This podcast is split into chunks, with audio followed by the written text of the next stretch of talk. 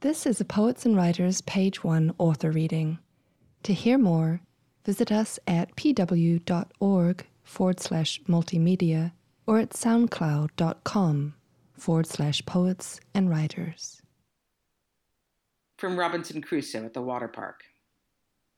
They had come to Galveston, the boy and his fathers, to look at the ocean and chaw on saltwater taffy, but Galveston was solid November fog. As they drove down Seawall Boulevard, the pleasure pier emerged from the mist like a ghost ship. First, the multicolored lights of the roller coaster and Ferris wheel, then a billboard for a restaurant that read, Bubba Gump Shrimp Co. Good God, said Bruno, the older father, the old one. The sky was mild as a milk glass rabbit. He would have said this aloud, but nobody else in the car would know what milk glass was. Instead, he tried, I hate the seaside. Where are we going? You know where, said Ernest, the younger father who was driving.